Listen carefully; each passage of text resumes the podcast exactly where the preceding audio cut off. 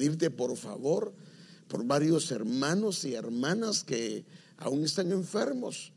Señor, te suplicamos, te rogamos, te imploramos, Señor, que pongas tu mano poderosa, Señor, sobre cada uno de ellos, Señor, trayendo salud, trayendo restauración, trayendo tu poder, Señor, sobre sus vidas, por favor. En el nombre de Jesús lo pedimos. Damos gracias porque ya nació también Jair, Señor, y Señor lo has traído ya a este mundo, Señor. Guárdalo, cuídalo, protégelo y permite que pueda juntamente con Sandra llegar a su casa y estar bien, Señor, por favor. Señor, bendice a su familia también. Señor, queremos también pedirte por la impartición de tu palabra. Queremos pedirte la gracia, el favor, Señor, el auxilio de tu Santo Espíritu, Señor. Pon palabras, Señor. Pon, Señor amado, la dirección divina, Señor, sobre mi vida, Padre. En el nombre de Jesús lo pedimos y damos gracias, Padre. Amén. Y amén. Fíjese que em, hay varios temas que he estado eh, trayendo pendientes y un tema que he estado trayendo pendiente es este tema que ya di una primera parte hace como unos 20 días. Se titula Para que aprendan a pelear. La parte número dos.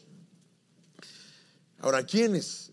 Para que aprenda a pelear su pueblo, pero más es el enfoque para que los hijos de los padres aprendan a pelear.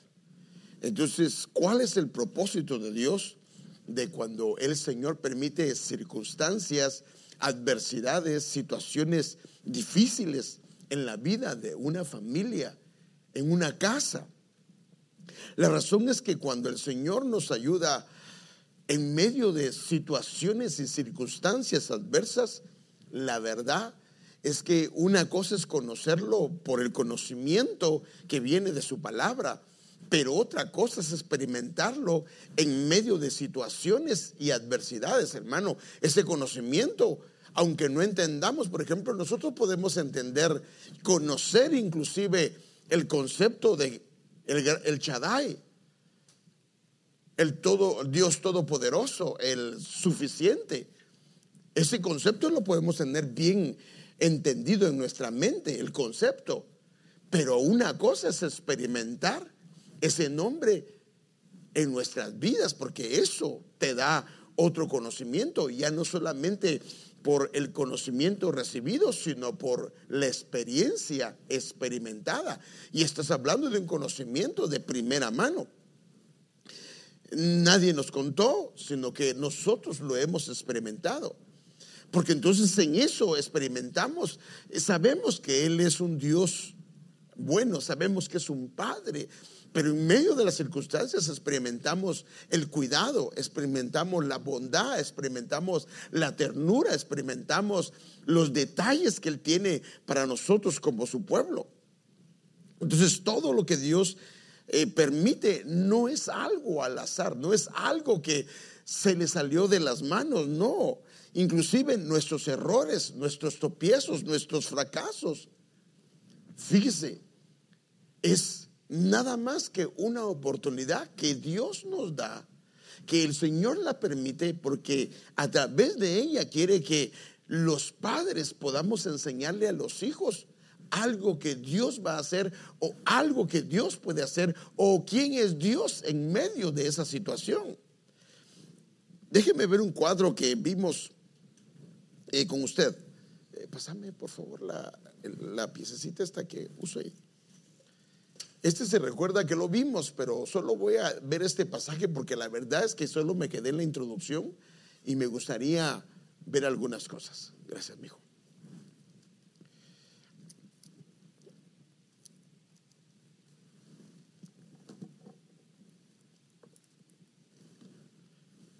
Entonces, la familia en su caminata cristiana va a pasar por muchas cosas. Eso no lo podemos evitar.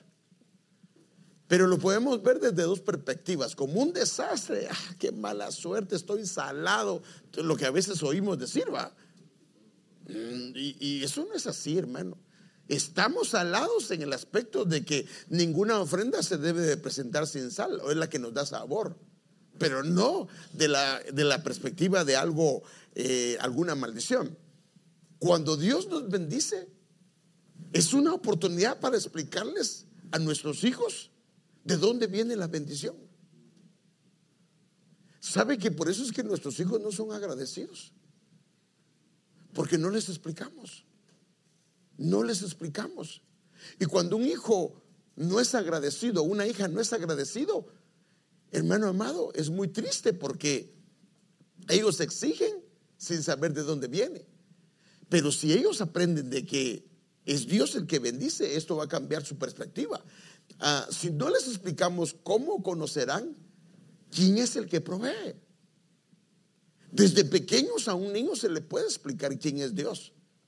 Tal vez no con los conceptos teológicos, pero sí desde la perspectiva de un padre. Porque ellos lo pueden ver. Yo le puedo decir a un, mi hijo pequeño, así como yo te cuido, te cuida Dios, pero Él te cuida mejor que yo, porque yo a veces me tengo que dormir, a veces tengo que descansar, a veces voy en el trabajo, pero el Señor no. Él está contigo todos los días. Entonces tú lo único que necesitas es que si en algún momento dado tienes algún miedo, algún temor, lo único que tienes que hacer es orar al Señor. Ahora, ese conocimiento, ¿quién se lo debe de transferir? Los padres. Porque eso tratamos de hacer aquí, por ejemplo, hace tal vez un mes y medio yo les di una indicación a los encargados de los maestros, que les enseñaran a adorar que les enseñaran qué es la adoración. Inclusive les mandé varios temas al respecto. Miren, hermano, uno se podría pasar todo el año hablando sobre la adoración. Ahora, ¿por qué es que estos niños necesitan aprender a adorar? Porque si ellos aprenden a adorar, se van a encontrar con el rey. Y si se encuentran con el rey, ay hermano, esta caminata, eso fue lo, eso fue lo que pasó con Samuel o no lo conoció desde muy pequeño. Él oyó su voz, aunque no sabía quién era, pero en este caso el Padre Espiritual lo guió a decirle quién era el que le hablaba y qué era lo que tenía que hacer. Y a partir de ahí él comienza una caminata con el Señor y la Biblia dice que ese hombre fue tan íntegro, tan recto, que ni una de sus palabras cayó en tierra. Imagínense a qué estatura, a qué nivel llegó ese joven. Pero ¿quién le explicó? Alguien le explicó. Como dijo aquel, que alguien me explique, ¿va? Pero ese es el hijo que debe preguntar, ¿va? Entonces, cuando pasamos por dificultades, problemas, adversidades, explicarles a nuestros hijos que no es una desgracia. Porque, hermanos, si nosotros no les explicamos a ellos esto, cada vez que ellos ven un problema, ellos van a tomar una actitud incorrecta, inclusive pueden hablar mal de Dios. Explicarles, no. Miren, mi hijo, si esto pasó, nosotros somos un pueblo que Dios ama. Y la Biblia dice, y sacas la Biblia. La Biblia dice que a los que aman a Dios, hijo, amamos al Señor, sí, papi, porque nosotros vamos a la iglesia y le adoramos. Bueno, la Biblia dice que a los que aman a Dios, todas las cosas son para bien les ayudan a bien. Entonces, cuando comenzamos a ministrar a nuestros hijos así, entonces ellos los problemas ya no los van a ver de manera incorrecta, inclusive no se van a amargar. Pero ¿qué si ven a papá y a mamá arrancándose el pelo?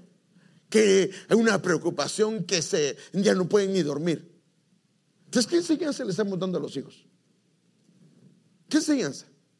Que cuando viene un problema lo que tienen que hacer es preocuparse, lo que tienen que hacer es gritar, lo que tienen que hacer es desesperarse. No. Eso no es el diseño de Dios. Por eso es que el papel de un padre, el papel de una madre va más allá de proveer la comida. Esa es parte de mis funciones como padre, parte de las funciones de una madre. Pero hermanos, va más allá porque eh, la comida es una de las partes que necesitamos siendo esa responsabilidad. Pero lo más importante es que ellos aprendan a afrontar o, o enfrentar la vida. Porque aunque no querramos, van a haber situaciones complicadas y difíciles, pero el mejor ejemplo de cómo solucionarlos, de cómo arreglarlos, de cómo enfrentarlos, qué actitud debemos de tomar, es la actitud que toman los padres. Mire la escuela. Entonces, cuando vino eso, viene Dios y dice, quiero que le enseñes ahora a Él cómo afrontar esta situación. Pero si nosotros con la esposa comenzamos a agarrarnos en palabras, lo que le estamos diciendo a ellos es cuando ven un problema, usted lo que tiene que hacer es pelear entre ustedes dos. No es el diseño de Dios.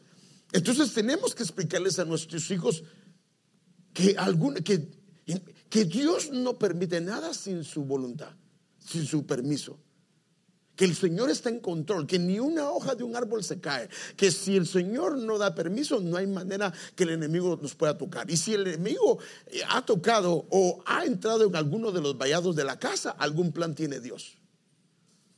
Entonces, ¿cómo van a ver los hijos sus batallas? Van a aprender diferente. Entonces, si no les explicamos a nuestros hijos, ¿cómo aprenderán a confiar en el Señor? ¿Cómo le pedirán a ellos su ayuda y su socorro. Porque si les enseñamos, no, mijo, lo que tenemos que hacer ahorita es, ven, véngase, hay una situación, vamos a unirnos y vamos a orar. Entonces, fíjese, pues, primero ellos ven una actitud de serenidad con un problema que puede ser inclusive complicado, pero vamos a orar, vamos a orar. Y fíjese, ellos pueden ver la oración a quien se la hicieron y pueden ver inclusive la respuesta, porque cuando viene la respuesta, ¿se recuerdan lo que hicimos, hijo? Les pedimos al Señor que nos ayudara. Y mire, aquí está la respuesta. Se dan cuenta cómo Dios responde. Se dan cuenta cómo Dios cuida de nosotros. Ahora imagínense ese tipo de experiencias, no de segunda mano, no un testimonio que alguien dio, sino que ellos no solamente vieron la situación, vieron la respuesta y vieron la actitud y la conducta de papá y mamá en medio de esta situación.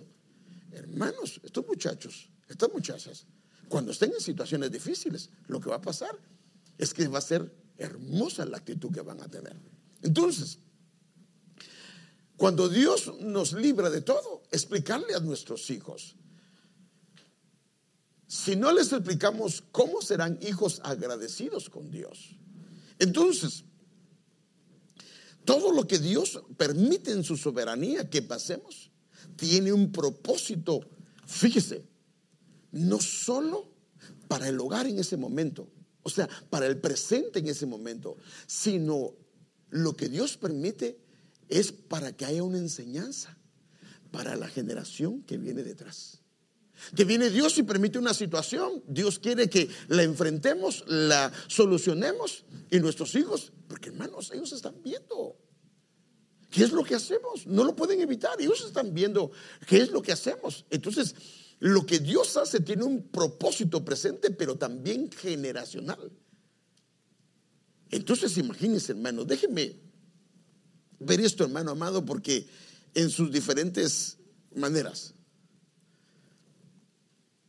Por ejemplo, mire lo que dice jueces 2.23 del 3 al 2. Por eso el Señor no desalojó. Aquí viene el, pasaje de donde saqué el tema.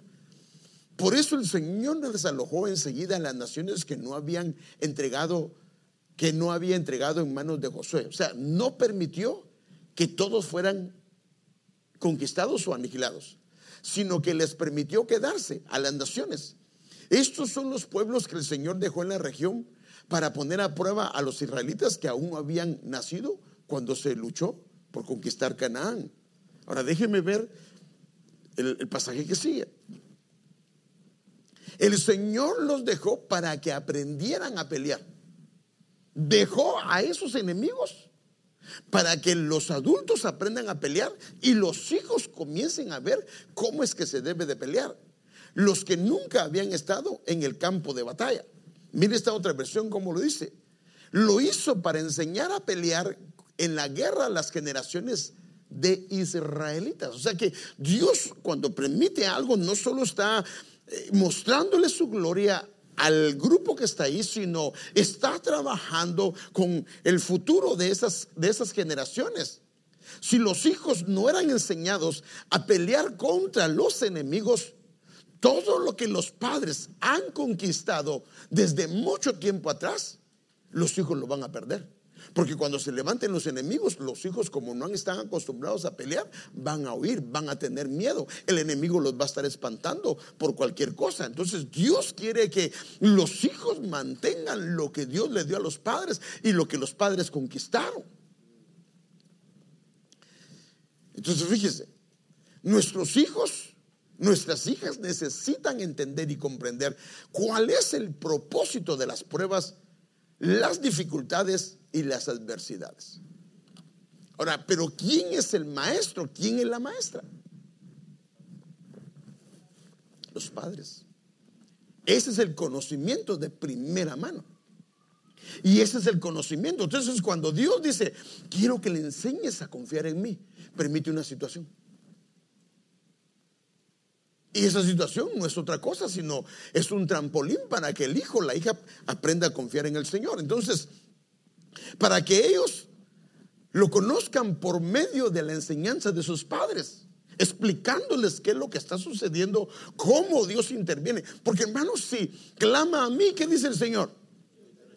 Entonces, si como familia clamamos por una situación, Dios nos va a responder, nos va a sacar de esa situación. Muchas son las aflicciones del gusto, pero de todas ellas le librará el Señor. El problema de nosotros es que a veces clamamos con la familia por los problemas que están pasando. Dios responde y ya no les explicamos qué fue lo que Dios hizo para remarcarle la enseñanza. ¿Se recuerdan cómo estábamos?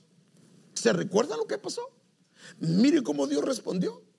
Recuérdense, hijos ustedes no están solos. Y así como a nosotros nos ha respondido, a ustedes cuando tengan sus familias, Él va a cuidar de ustedes también. Entonces, para que ellos aprendan a pedir la ayuda de Dios. Si no, se van a sentir desamparados.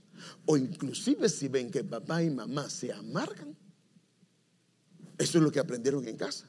Que cuando vienen problemas, lo comienzan a decir cosas incorrectas. Por ejemplo, el Señor dice algo en Jeremías. Mire, hermano, es que esto lo podemos explicar. Pasó una situación. Mami, ¿y ahora qué vamos a hacer? Papi, ¿y ahora qué vamos a hacer? Porque mira, entonces agarra Jeremías 29 del 11 al 13. Mire lo que dice. Y agarra la escritura y se los enseña. Es más, se los puede hacer que ellos se lo graben de memoria. Yo sé los planes que tengo para vosotros. Planes para, bueno, para vuestro bienestar. Mi hijo, los planes del Señor para nosotros es para nuestro bienestar. Papi, pero, pero miren lo que eso no es de, para nuestro bienestar. Sí, porque este es un proceso, pero ustedes van a ver el final. Entonces, y no para vuestro mal, a fin de daros un futuro lleno de esperanza. ¿Y quién es el que lo dice aquí? Es el Señor. ¿Y el Señor ha fallado alguna vez? ¿Alguna vez el Señor ha mentido? ¿Alguna vez el Señor eh, lo ha agarrado algo eh, que diga, yo esto no puedo? No. Entonces imagínense que cuando los hijos le estamos remarcando la enseñanza, hermanos, ellos van a ser bendecidos porque entonces ellos van a tener una actitud diferente. Hermano, mire, yo le estoy diciendo todo esto porque a mí me tocó que hacerlo con mi esposa. ¿Usted qué cree? No pasamos por situaciones difíciles, complicadas, y en algunas nos tocó que enseñarles a ellos, aún a pesar de las circunstancias, cuál es la actitud que debemos de tener. Y ellos lo vieron. No, en ese entonces no lo entendía de esa manera. Pero le agradezco al Señor porque les dio un buen ejemplo de qué hacer aún en medio de una situación complicada y difícil. Ahora, ¿por qué? Porque para eso nos ha puesto el Señor. Entonces, todo lo que Dios permite es por eso la enseñanza es dejaron a esos enemigos para que yo les enseñe a los hijos que no han conocido, que no saben cómo enfrentarla, porque si no lo que va a pasar es que yo sé las pruebas, cómo vencerlas, pero ellos no van a saber y ellos van a entrar en conflictos. Pueden perder inclusive aquello que nosotros ya conquistamos.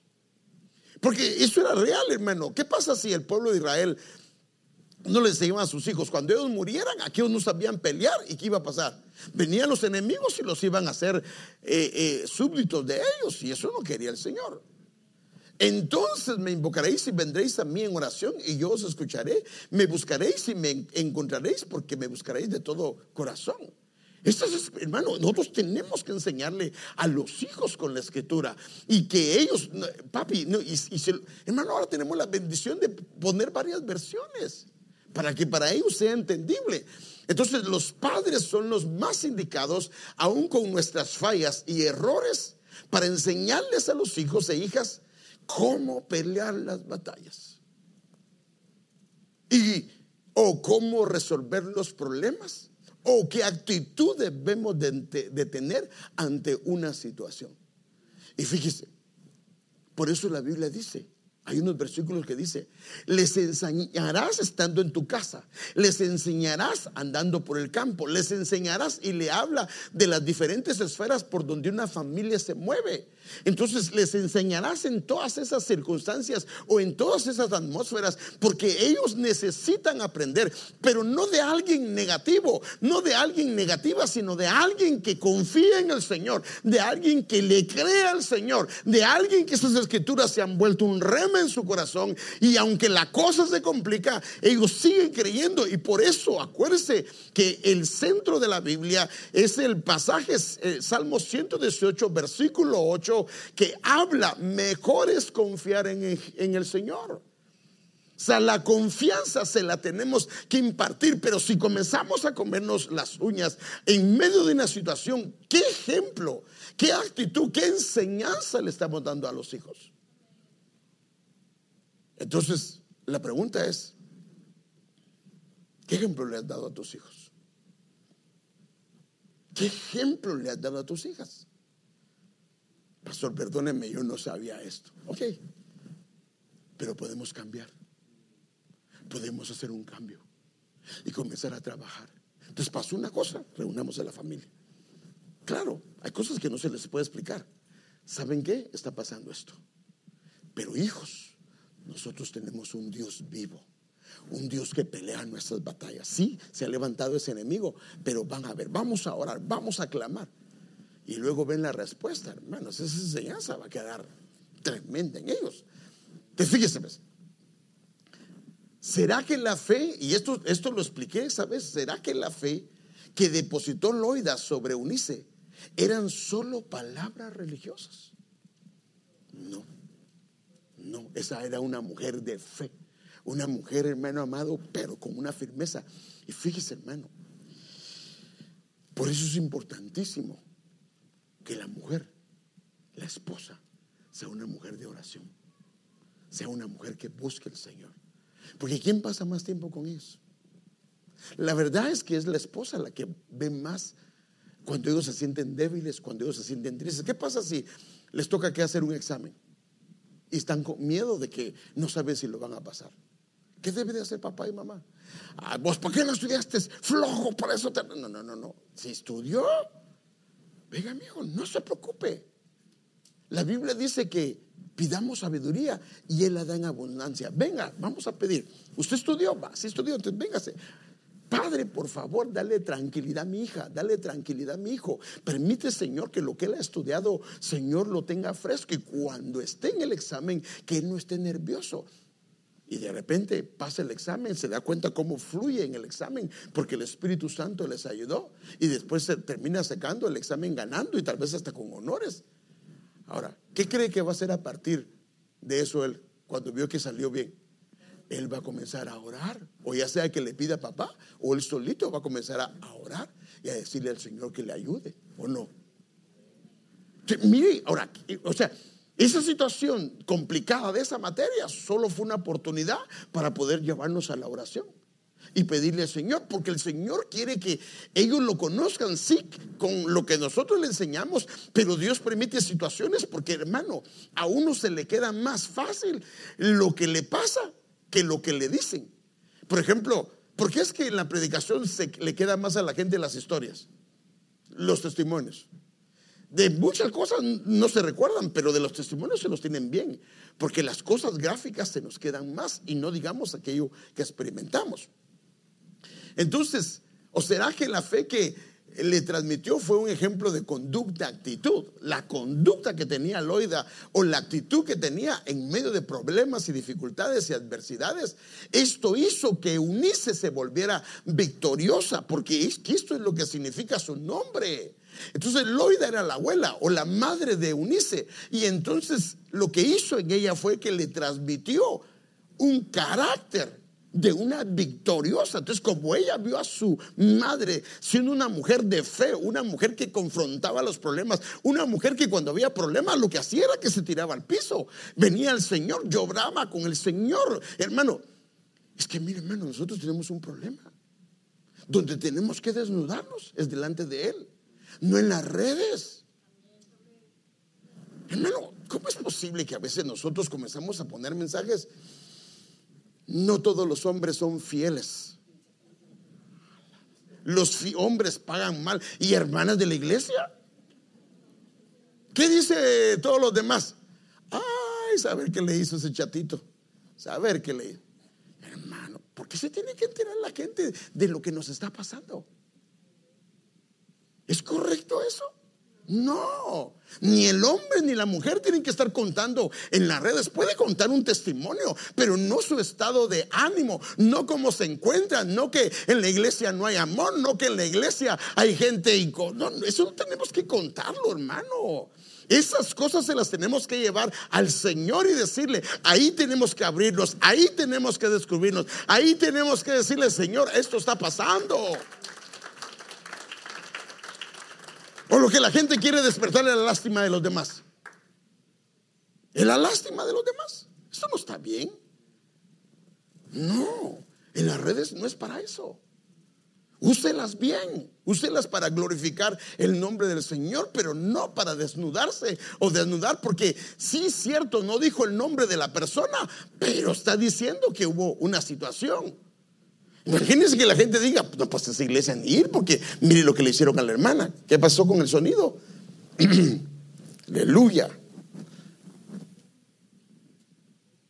Y el fruto de esta conducta, actitud de fe y esperanza en Dios, dio como resultado a un hombre que se llama Timoteo.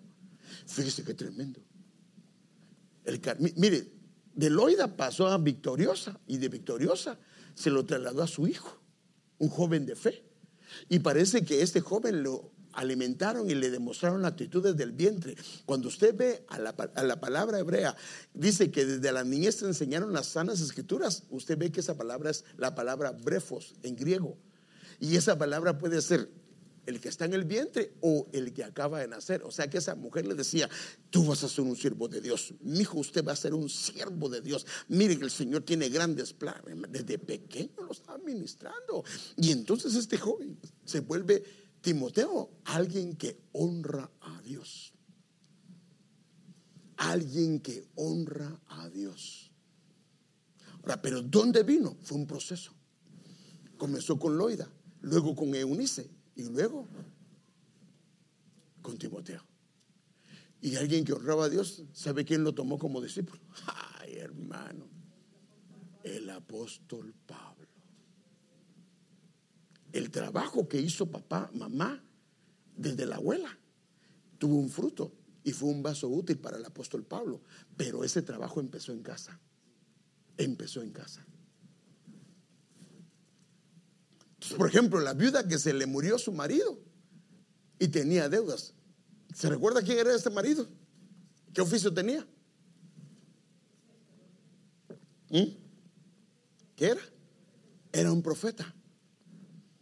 Era un siervo de Dios. Y lo conocía el profeta también.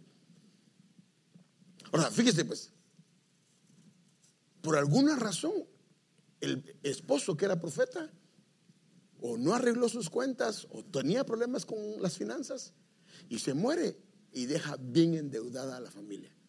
Ahora fíjese, en ese entonces, cuando, de, alguna manera eso pasa, pero cuando alguien no podía pagar la deuda, ah, por ejemplo, había una mujer que su marido no pagó la deuda. Nada de que se murió, se murió el perro se acabó la rabia. No, sino que lo que se hacía era que no, entonces la deuda se transfería a la esposa y a los hijos. Y si no podía pagarla, los hijos los llevaba a su campo y los ponía a trabajar hasta que se pagara la deuda.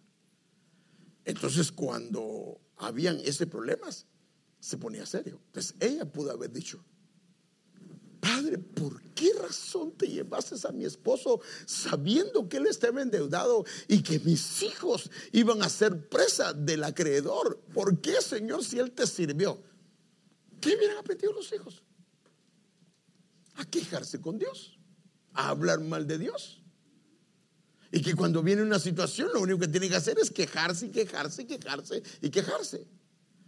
No, ella hizo lo correcto. Pero acuérdense, los hijos estaban viendo. Fue a pedir ayuda. Yo no voy a consultar eso. No, fue a pedir ayuda. Mire, déjeme, se lo voy a leer rápidamente. Una mujer de las mujeres de los hijos de los profetas clamó a Eliseo, diciendo, tu siervo, o sea que, o sea que lo conocía Eliseo, tu siervo, mi marido, ha, ha, muerto y tú sabes que tu siervo temía al Señor. Mire, o sea que era un hombre temeroso, pero parece que en las finanzas no estaba, o sea que el hecho de ser temeroso no significa que esté bien con sus finanzas o sea un buen administrador. Y tú sabes, ahora, si no le hubiera dicho eh, Eliseo, no, no, no, ese era, no, no, él, no le dijo nada, dice, tú sabes que tu siervo temía al Señor y ha venido al acreedor, donde estaba la deuda, a tomar a mis dos hijos para esclavos suyos. Y Eliseo le dijo, ¿qué puedo hacer por ti? Pues yo no sé, le pudo haber dicho él, y, fíjese que para enseñar Dios pudo haber venido Eliseo de parte de Dios y decirle al acreedor, ¿sabes qué? Eso es una ingratitud lo que vas a hacer con esta mujer. ¿Sabes por qué? Porque esta mujer, su esposo, fue un siervo de Dios y esto no está correcto y deberías de, de, de perdonarle la deuda. Pero no porque Dios quería una enseñanza para los hijos.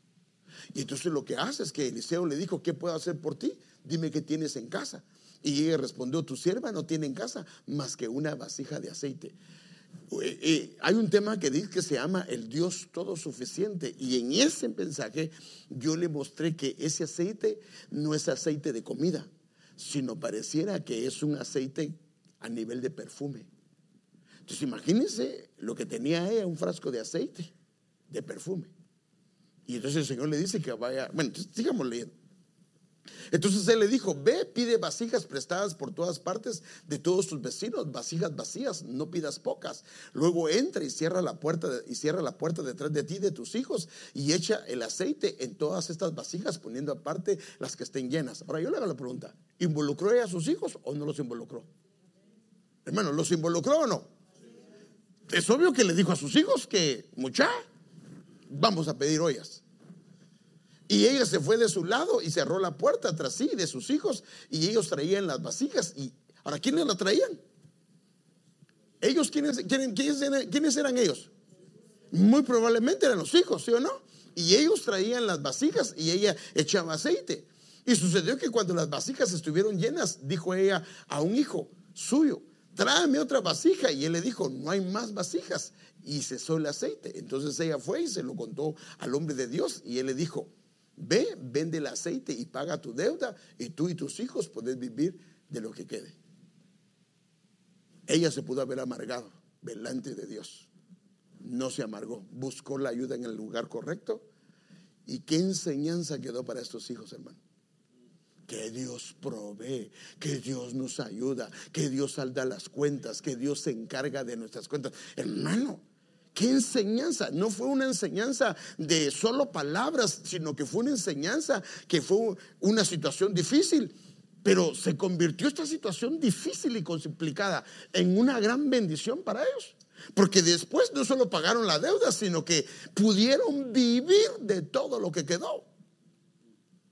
Hermana, mire qué tremendo, hermano.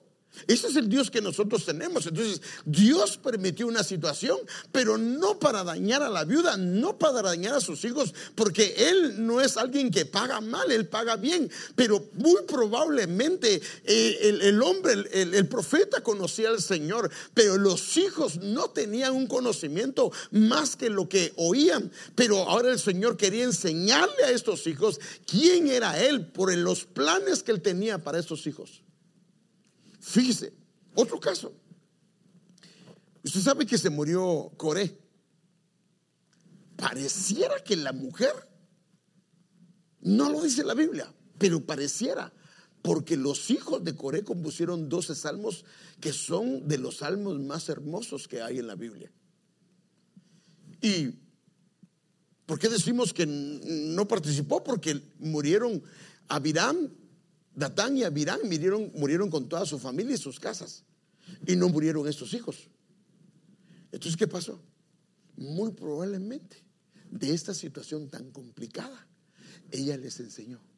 Porque es que no debemos, hijos, de apartarnos del Señor. Porque es que nosotros no debemos de oponernos a la autoridad que Dios ha establecido. Por esto y esto y esto. Y estos jóvenes en casa fueron aprendiendo lo que es respetar a las autoridades, lo que es obedecer a Dios.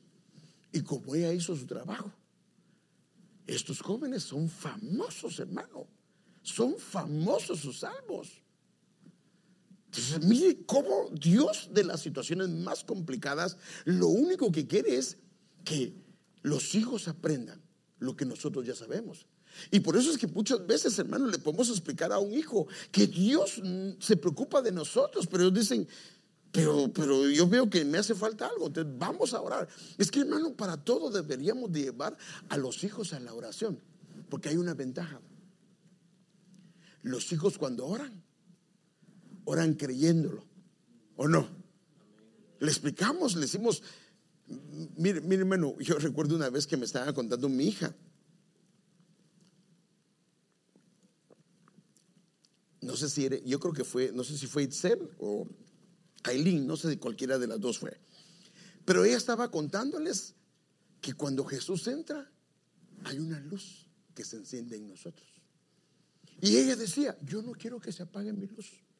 Yo no quiero que se apague mi luz. O sea, ¿creyó en eso o no creyó? Lo creyó. Entonces le decimos, hijo, no te preocupes, vamos a orar y Él es un padre responsable. Ven, oremos. ¿Qué cree que va a hacer Dios, hermano?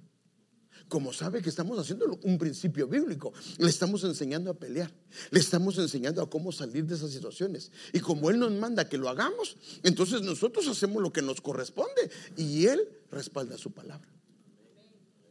¿Y qué va a pasar con ese hijo? Te das cuenta, te lo dije, mi hijo, que no te preocuparas. Mira lo que Dios hace. Pero comenzamos a pegar alaridos en casa. ¿Y ahora qué vamos a hacer? Y los hijos ahí están, va de ver. No. Y después venimos aquí a la iglesia. Jehová es mi guerrero. Los que están, los que están enfrente, ¿qué? Y, el hijo dice, pues en la casa mi mamá estaba de llorar por... No, hermano, enseñémosle. Enseñémosle. Es que nosotros tenemos que enseñarle, hermano. O no nos ven, hermanos. O no nos ven ellos. Entonces le vamos y le decimos, si vamos a cantar cantos de guerra, enseñémoslo. Y entonces pasa una situación en casa, enseñémosles qué hacer. Todo lo que Dios permite, una situación complicada y difícil, no es otra cosa, sino es para enseñarle a la generación y a las generaciones que vienen quién es Él y cómo Él pelea por nosotros y lo que Dios hace por su pueblo que le ama. Que Dios nos dé la gracia, hermano. Pero para eso significa que nosotros los padres pasa una situación. ¿Qué tenemos que hacer? padre, te lo dije. ¿Por qué? No, no, no, no, no. Tranquila. Y si siente que va a explotar, vaya a su cuarto. Oye, ayúdame, Señor. Ayúdame, Señor. Y después sale tranquila. Le contó el esposo, le contó el esposo un problema. Sale tranquila. Pues resolvámoslo, mi amor. A ver, hijo, véngase, vamos a orar. Oremos. Ay, hermanos. A mí se me hace, A mí se me hace que Jocabed y su esposo y su esposo Anram se me hace que esa actitud tenían esos hombres. Porque mira el fruto que sacaron, hermano. Moisés, Aarón. Ministerio apostolado, ministerio profético y ministerio sacerdotal. Los tres fueron cabeza ministerial del pueblo de Israel. Algo, algo. Por eso yo, yo un día inclusive pienso yo, pero es que ya no pude compartir. El Señor cuando se le presenta a Moisés le dice, yo soy el Dios de tus padres. Yo creo que no se estaba refiriendo ni a Abraham, sino se estaba refiriendo, yo soy ese Dios que tuviste en tu papá Anram y en tu mamá Jocabed. Ese soy yo, en el quien ellos creían. Hermanos, si nosotros comenzamos a actuar en fe y caminamos en fe y le creemos a Dios, entonces, hermanos, sus hijos van a honrarlo, van a honrarlo, van a honrarlo, le van a creer a Dios. Y si le cree un hijo a Dios, hermanos, es una bendición para nosotros. Las dificultades, adversidades, problemas son buenos medidores para evaluar y medir cómo está nuestra fuerza o cómo está nuestro nivel espiritual. ¿Qué hace cuando pasa un problema? Usted sabe, porque usted, usted sí sabe qué es lo que hace. Amado hermano y amada hermana, usted sí sabe. Hermanos, miren, ¿qué pasa si el doctor le da una mala noticia?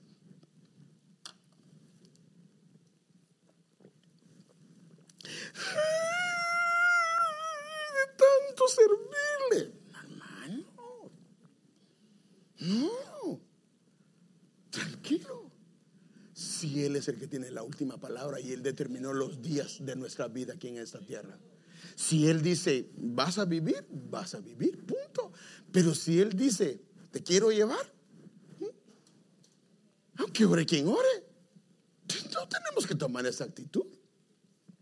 O a veces, mire hermano, y a veces también Dios hace cosas para que a veces a través de eso nos afirmamos. Mire, yo tenía un nosotros en Guatemala éramos tres amigos compartíamos bastantes. Uno se llama Arturo y el otro se llama Byron. Y Byron está pastoreando en Miami. Y mi otro amigo no está pastoreando, pero tiene un llamado pastoral también. Pero dice que ese Byron se comenzó en Miami a apartar del Señor.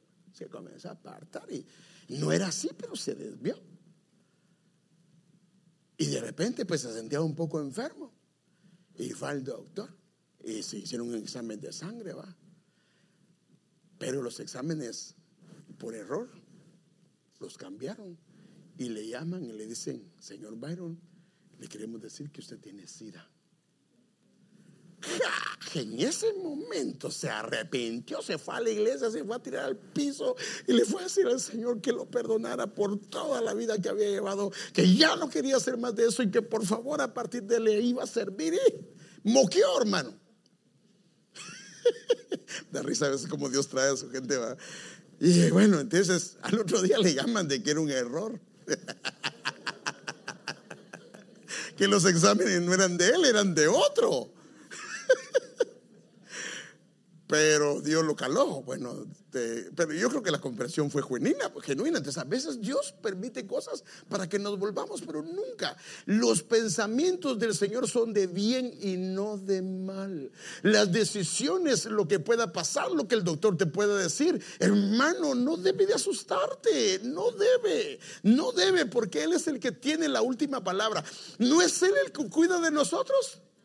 No es Él el que está pendiente de nosotros, no es, hermano, aunque a veces yo sé que no hemos comido como debemos de comer, hemos sido irresponsables aún en la comida, pero aún así, hermano, aún así, Él tiene control de nuestra vida, le pertenecemos nosotros, Él es el dueño de nosotros.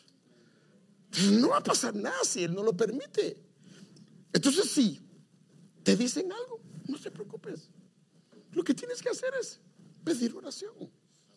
Pedir oración. ¿Y qué si Dios quiere mostrar su gloria? Amén. Si en el día de la adversidad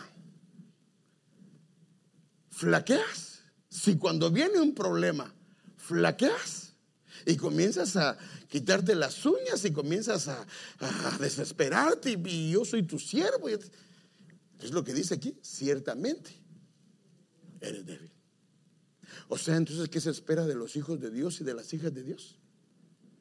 Que sean fuertes. Entonces Dios a veces inclusive es un medidor de cómo están nuestras fuerzas. Oh, no, Dios, a mí, Dios, yo soy su favorito. Ah, eh, bueno, entonces, ¿por qué te, si eres su favorito, ¿por qué te pones a llorar cuando pasa algo?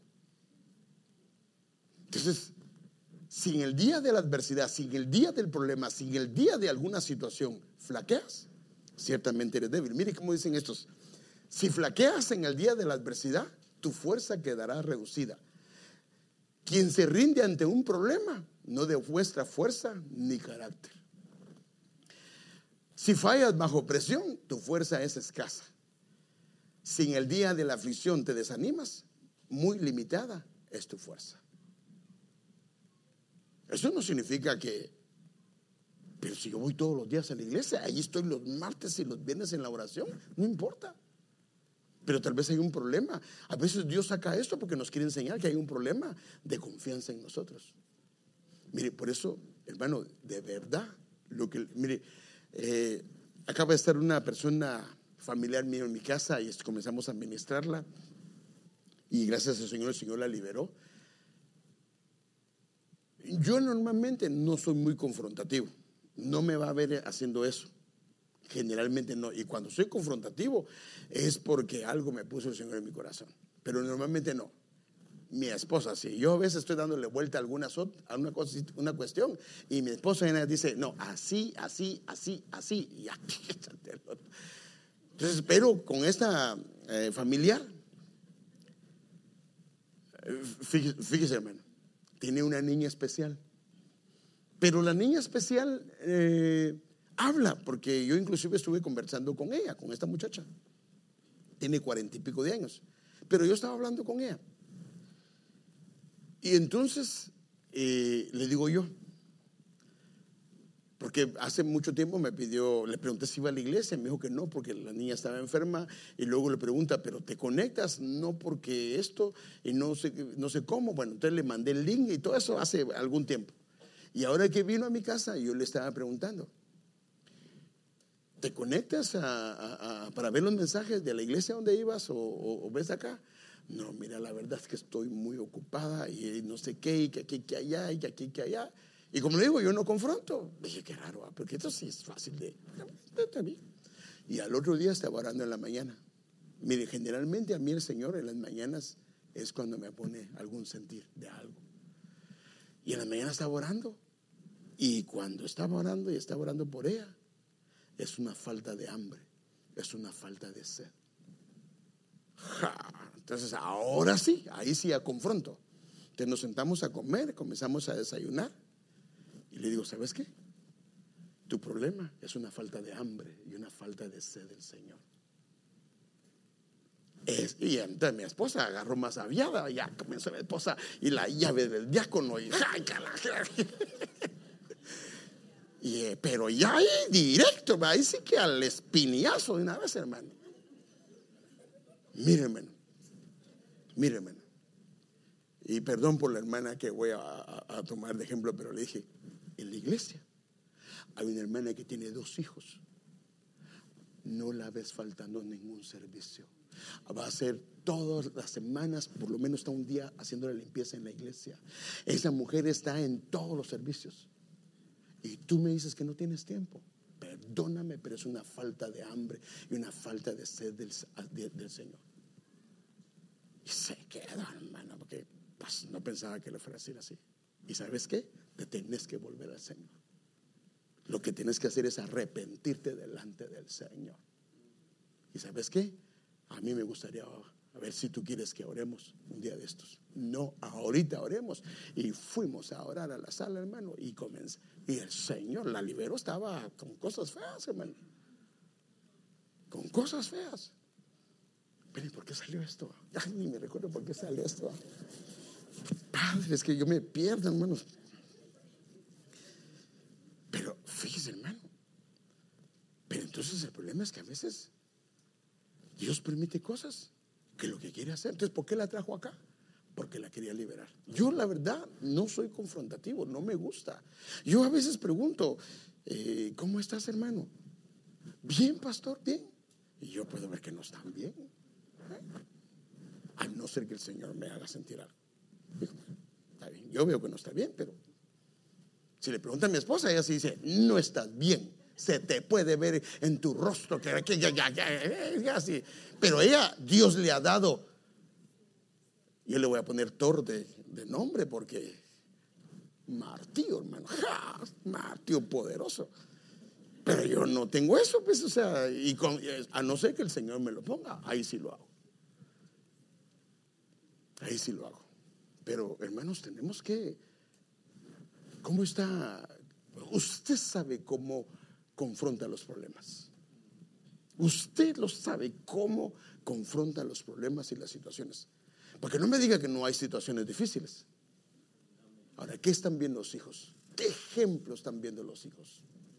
Porque hermanos, si me ven predicar aquí, me ven enseñar, me ven saltando, me ven cantando y a la hora de los problemas me flaqueo, entonces mi fuerza es débil. O sea que Sí, ahí todo eso está bien, pero lo demás es lo más importante porque es lo que yo le voy a impartir a mi generación. El ejemplo se lo estoy impartiendo de cómo se debe de conducir. Hay problemas, sí, pero hay un Dios que todo lo puede. Hay un Dios que tiene el control, que todos los problemas nuestros están bajo el control del Señor. Toda tormenta está bajo el control del Señor. Lo que tenemos que hacer es que Debemos de creer y si crees, verás la gloria de Dios. Y no solo yo, sino la van a ver ellos. Y entonces imagínense los hijos que van a nacer de ese hogar. Un Moisés, una Miriam, un Aarón, hermano.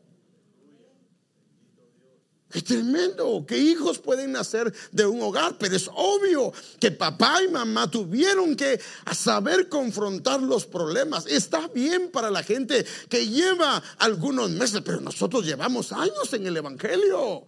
El Señor ha sido bueno con nosotros. El Señor de muchas maneras nos ha librado. Ya es tiempo que maduremos y que hermano, como le decía un pastor, no hay que ser nena. Hay que ponerse los pies, los pantalones y enfrentar los problemas como al Señor le agrada, hermano, como al Señor le agrada. Ay, que yo no sé qué voy a hacer. No, como al Señor le No sea nena, párese bien. Y se pone firme, hermano. Y le enseña a sus hijos, le enseña a sus hijas que hay un Dios vivo. Sino que, hermano, ¿qué testimonio de Dios estamos dando? ¿Qué testimonio de Dios estamos dando? Sea que todo problema solo es una oportunidad para que Dios se revele, para que le enseñes, para que le enseñes. No es que vamos a pedir problemas tampoco. ¿ah? Entonces mandame problemas porque le quiero enseñar a mis hijos. No, tampoco. Pero si viene, él sabe. Pero hermano, ¿tiene el control sobre un problema que pueda haber? ¿Tiene un control él o no está en control? Y si está en control, Él sabe que no dice la Biblia que no te dejará que seas tentado más de lo que puedes recibir, resistir. Pero si se viene una prueba, Él sabe y te va a ayudar. Vamos a dejarlo ahí. Entonces, hermanos, tenemos que enseñarle a pelear a nuestros hijos. Y qué bonito si papá y mamá se involucran. Mira, mi amor, hay un problema con el hijo, hay un problema con la hija de papá, oye, ah, pues, pues, pues algún día el Señor lo va a ayudar. No, ven, ven, oremos, oremos. Oremos. ¿Qué está pasando, mija? ¿Qué está pasando, mijo? Fíjate, papi, que ahí en la escuela tengo una amiga que me está eh, esto y lo otro se está burlando de mí. A ver, venga, mija. Vamos a orar, Padre, en el nombre de Jesús. Si hay alguna entidad espiritual que está usando, Señor, la reprendemos. Y si no, Señor, dale el carácter a mi hijo, dale el carácter a mi hija de poder enfrentar a la persona y ponerse de pie y decirle, no te vas a burlar de mí. Es que hermano, nosotros tenemos que tener carácter también. Ay, que yo no sé qué decirle. No, tenemos que tener carácter. Tenemos que saber afrontar, hermano amado. Si alguien te está humillando, si alguien te está diciendo cosas incorrectas, tienes que tener carácter. Con respeto, poner un paro. No, no, no, no me vas a hablar así. No me vas a hablar así. A mí no me vas a faltar el respeto. A mí no me vas a faltar el respeto. Porque yo no te lo he faltado. No me tienes por qué faltar el respeto. Por ejemplo, en el caso mío con mi esposa, yo nunca le he dicho una mala palabra a ella. Y ella tampoco a mí. Yo nunca, hermano, no que no me haya enojado con ella, no que ella no se, y ella se ha enojado más conmigo que lo que yo me he enojado con ella. Pero yo no recuerdo algún día haberle levantado la voz. Ese ejemplo yo se lo di a ellos. Y no que no me enojara. Y tampoco le comencé a pegar a las puertas, ni tampoco le comencé a pegar a la pared. Porque si usted se enoja y le comienza a pegar a la pared y a las puertas, ¿qué cree que van a hacer los hijos después? Lo mismo. No, no, hay que pararse. Somos cristianos, somos hijos de Dios. Tenemos un Dios vivo, hermano, un Dios que pelea nuestras batallas. Y tenemos que aprender a confrontar las cosas. Amén, amén, hermanos. Vamos a dejarlo ahí y luego vamos a seguir con ese tema que viera todo lo que tengo ahí. Pero bueno, Padre, ayúdanos, Señor.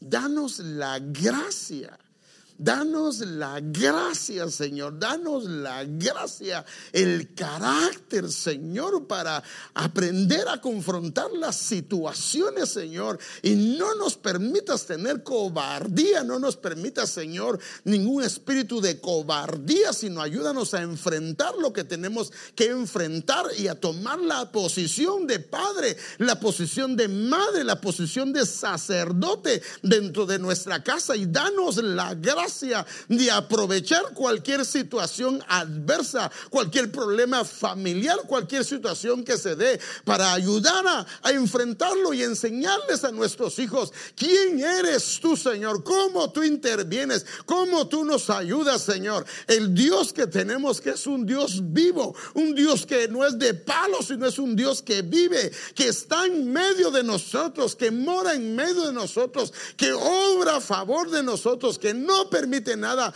que no esté dentro de su soberanía o dentro de su diseño. Señor, ayúdanos, Señor, y danos el carácter, no solo a los hermanos, sino también a las hermanas, que no permitan que nadie los humille, Señor. No lo permita, Señor, sino dales carácter, danos carácter, Señor, para si algo no está bien, confrontarlo, Señor, y enfrentarlo, Señor, con la gracia tuya, Señor en el nombre de Jesús. Gracias te da.